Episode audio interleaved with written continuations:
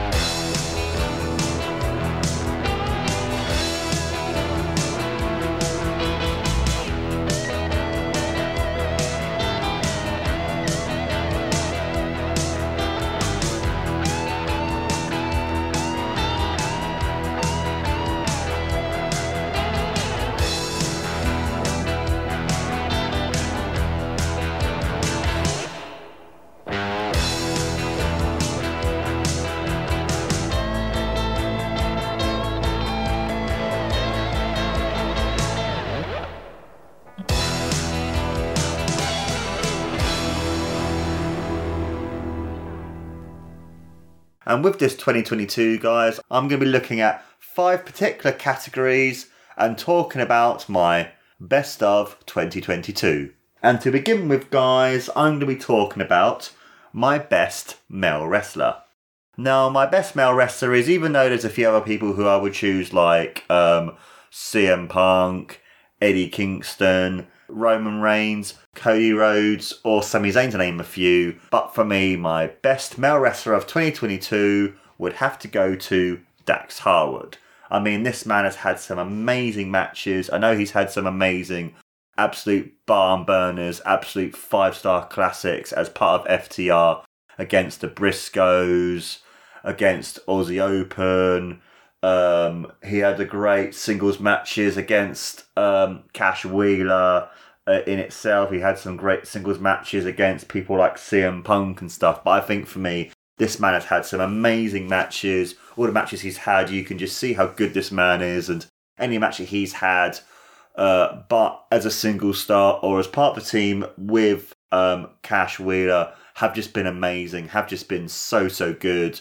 And he's someone who I'm hoping next year along as part of FTR, will go on to do bigger and better things, and hopefully one day he will become a world champion in whatever promotion FTR will be in. Either it may be New Japan, Triple A, AEW, or even WWE. And if there's a several matches that I would highly recommend to watch that you can see just how good Dax Harwood is, I would either choose his match that he had against CM Punk on an episode of AEW Dynamite his match as part of the Owen Hart tournament against Cash Wheeler, or one of his matches against the Briscoes, or even his other match that they had over here in the UK at Royal Quest Night 1 against Aussie Open. All these matches show just how amazingly good that Dax Harwood is and why he is my best male wrestler of 2022.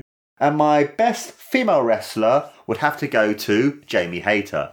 I know, obviously, uh, normally I would give it to Sasha Banks because even before she left back earlier this year, she's had some amazing matches and stuff, and it was just so good to finally see her win at WrestleMania and stuff. But obviously, she's been gone since the beginning of the year and everything else of her as well too. But for me, I would have to give this to Jamie Hayter.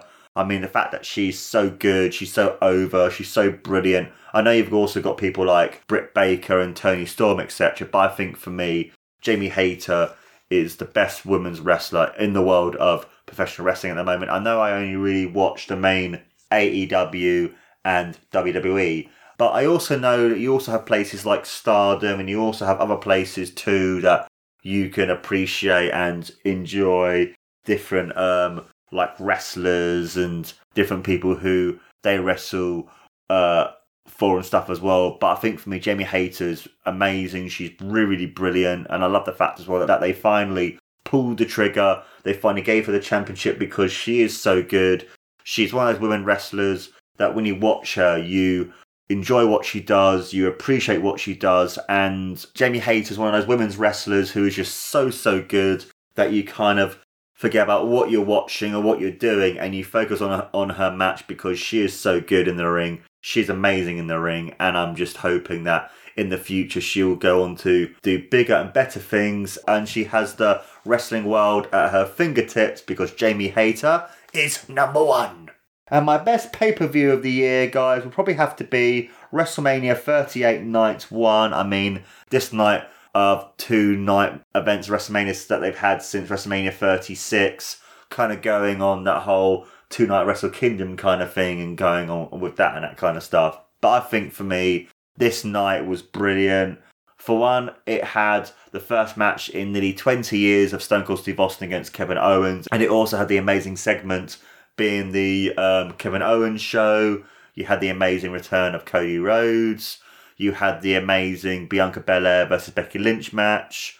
That's just a few to name a few, guys. I mean, this night in itself, it was fucking amazing. And I think for me, for being such a good show, having such a great sort of uh, moments and matches where it always builds up, it always, you can go to that higher crescendo because obviously you had the Becky Lynch Bianca match and you had the Cody Rhodes return and then you had the first match of 20 years of Stone Cold Steve Austin. And I think as well, just for the whole um, love of this event and just for the whole sort of like um, enthusiasm and the passion that I felt and just uh, everything about this event in itself. Fucking love this uh, event. And just also as well by it being Steve Austin's first uh, actual uh, match in 19 years that it was just amazing to finally have it happen. And I just think for me, overall in itself, that I was so excited for this event. And it's one of those events that when watching it live, I was getting more pumped up, enjoying the event, loving the event. And I think for me, that if someone wants to go back and watch a really good pay per view from 2022 to watch a really good WrestleMania, I'd highly recommend this one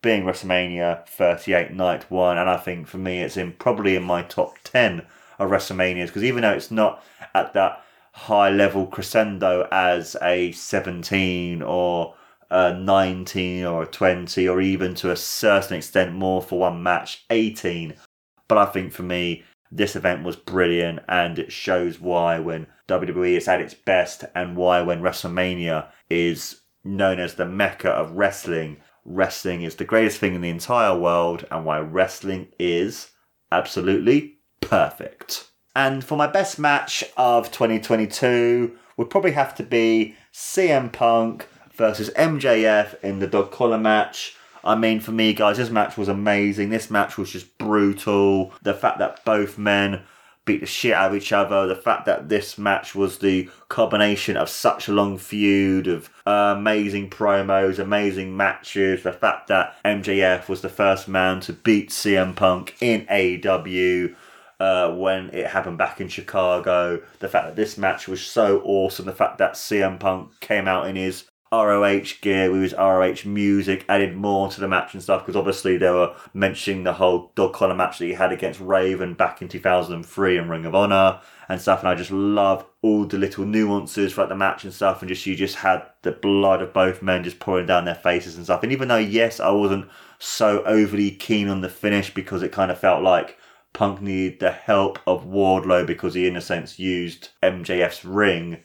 But then at the same time, it also worked because that's how MJF won the match, and it kind of then went on to start the whole thing of CM Punk going towards the championship by winning the match, but then also as well, it kind of then started the whole Wardlow turning on MJF to then become the biggest face and the biggest star in AEW when he had that feud and match against MJF and stuff. And I just think for me, this match is amazing. This match is so, so good. It's my favourite match for a reason. I absolutely adore this match. Love this match. I'd highly recommend it to anyone who is a wrestling fan, anyone who wants to watch a really good match. I think it has great storytelling with a great heel, a great baby face. You can actually feel the hatred between both men as well, and you can also feel as well just the whole fact that MJF came out to CM Punk's music and stuff with the whole taunting of that because obviously the whole feud and the promo battle between the two men was all about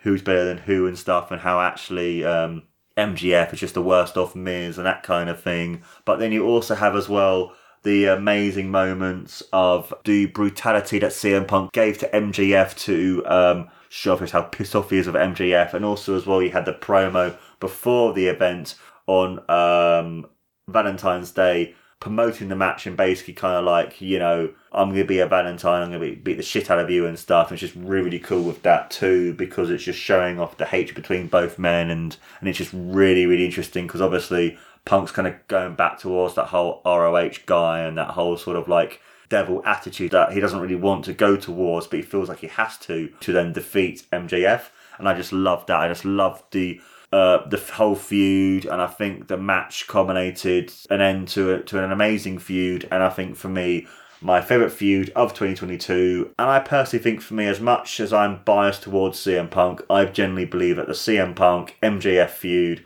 was the best thing about AEW for the months, all the months that they had together. I mean, you got to think on the AEW YouTube channel, uh, their promos are some of the top rated stuff on AEW. Um, their feud was the most highly rated and highly applauded um, segments on AEW. Their matches were great, has some great in ring storytelling, and that is why, for me, when professional wrestling is done right, it is the greatest thing in the entire world and will always forever be the best in the world.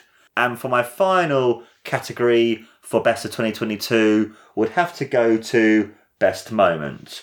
Now, for me, guys, for my best moments of 2022, there's quite a lot. I mean, Cody Rhodes returned to name a few and stuff.